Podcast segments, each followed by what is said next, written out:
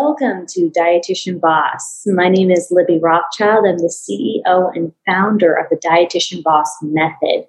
Our company is here to help you get started in private practice even before you think you're ready. I've created a proprietary process to help you increase visibility, create organic content, enroll clients into an offer, and learn sales skills that don't even feel salesy. Listen every week to your colleagues as they're being interviewed, and we chat about their progress and success from when they got it started from zero to all the way to creating million dollar businesses and beyond. Hello and welcome. I'm really excited to be here today with our Director of Operations and Operations Coach, Sara. Welcome to today's episode, Sara. Hey, Libby. I'm happy to be here. Oh, happy to have you. And we both coach in our executive level program where dietitians who are past their first year in business and looking to grow their team and scale their business get the support that they need to find the ultimate freedom and purpose in their business as well as you know achieve financial success is determined by the unique practitioner right? Some of our clients want to make multiple six figures some six figures and some of them want to make seven figures. And so today sara and i are going to talk about a common topic that comes up a lot in that program, which is about hiring, specifically hiring an assistant or a virtual assistant, and why dietitians in private practice need to hire an assistant and how you can transform your mindset around making this hire for success in your business. Any thoughts on that topic that come to mind, Sara?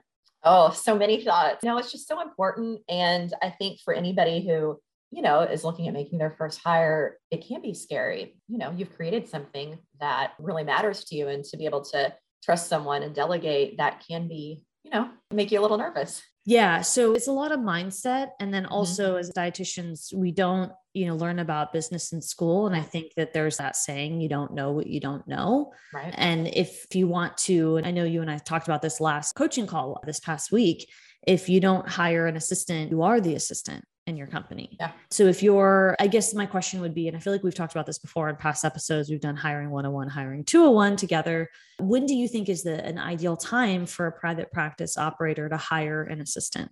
Yeah, and we've definitely touched on this before. You know, there's a couple ways somebody can look at it. I mean, one of the ways could be more than they want to be working. You know, usually people have a certain amount of hours they're trying to, yep. to stay within. They have other responsibilities and once you're finding yourself where you can't get things done, you need to bring somebody else in. You need to get help. That's definitely one way to look at it. A lot of people say to hire sooner rather than later. But like you said, you don't really know that you need somebody. It's not until you've gotten really busy that you're like, wait, I've got more than I can do. I really need some help.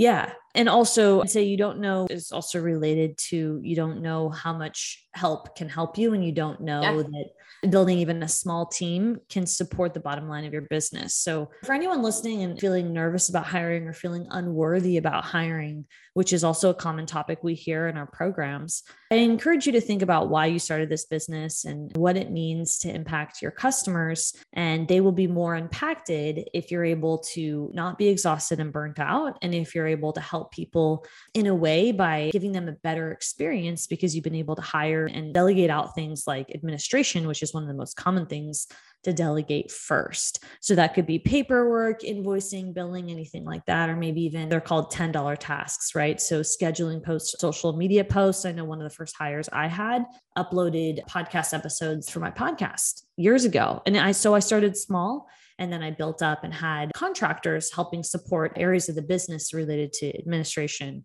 that helped me move forward and help me coach more dietitians. So thinking small and then remembering why you are in business can help inspire you to get help. And, you know, starting small is better than not doing it, but you also need to improve your skills as a leader because I think we need to mention in this conversation is the mindset required to let go and give somebody some of the work and then also empower them in a way that motivates them to stay in that position. So, can you give some tips on that since that's definitely part of your expertise, Sara?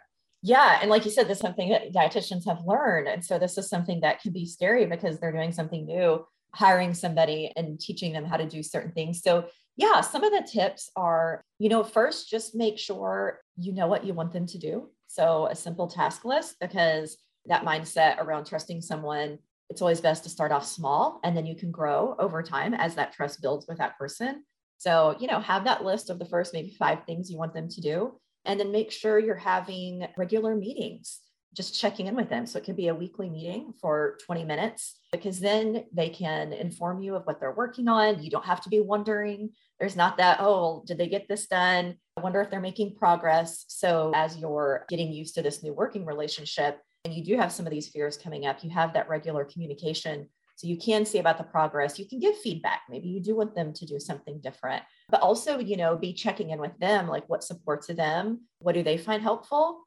And that will help the two of you to be able to have a better working relationship and will help with that that mindset as you go along and continue to work on that. Yeah, really helpful. And what I see a lot of our clients struggle with recently, one of our clients said, and I hear this a lot like, I just can't find someone who's the right fit for me. Right. Meaning yeah. she couldn't find an assistant that would gel with her. Um, any quick thoughts on that?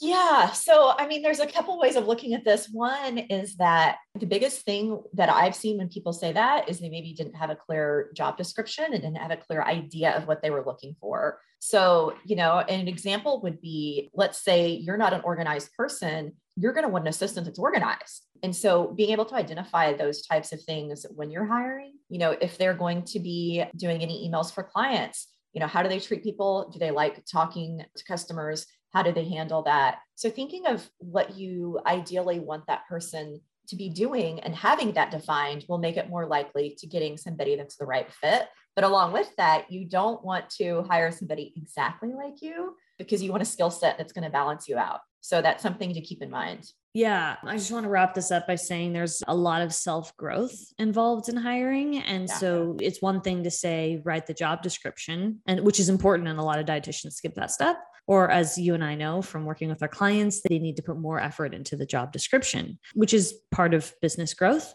I think it takes a lot of mental and emotional introspection to be able to work with people and empower and encourage them in your business for whatever stage you're in, whether you're just ramping up and you said, oh, I want to hire five hours a week, or whether this is going to be a part time role or a full time role. It's going to take a lot of work and it's going to probably cause or bring up some areas in your personality that are going to require you to improve your mindset and shift your mindset and think about the bottom line of the business. So, for any of you listening that want to hire somebody and have any objections for yourself as to why you can't, or you don't think you're deserving of spending money on somebody, or you don't think that you have the ability to let go of some of the things in your business, Sara's given some great practical tips how to's. And then I just want to conclude that by saying hiring will make you a better leader and it'll make your clients happier and it'll help you reach more people because you'll be able to support them. You'll have a better team behind your business and then you'll be able to improve your mindset as a leader and contribute more to your specialty, right? Whether that's, you know, fertility space, pregnancy space, weight loss space, food free to haze space, wherever you're at, you'll be able to contribute more if you have help in the business that's aligned. Anything you want to add to that as we wrap up, Sara?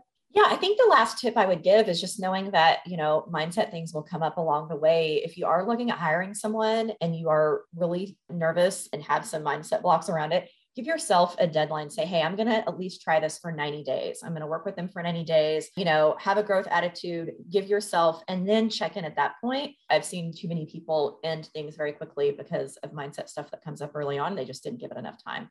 And that's exactly what we've recently seen. And that's what inspired us to record this episode. So thank you so much for sharing that. And I look forward to being able to talk with you about more of these common topics that we see every week in our program, ranging from dietitians who are new in business for those who are scaling all the way up to a million dollars. We see these themes that look a little bit different to different degrees, but we see these common topics. So thank you so much for tuning in.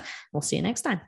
We are so excited to offer you support in our various programs. If you identify as a beginner and you're looking to lay down the foundations, our society program might be a great fit for you. I encourage you to go to dietitianboss.com under group coaching and apply for our experience, our transformative experience based off of my proprietary system called the Dietitian Boss Method.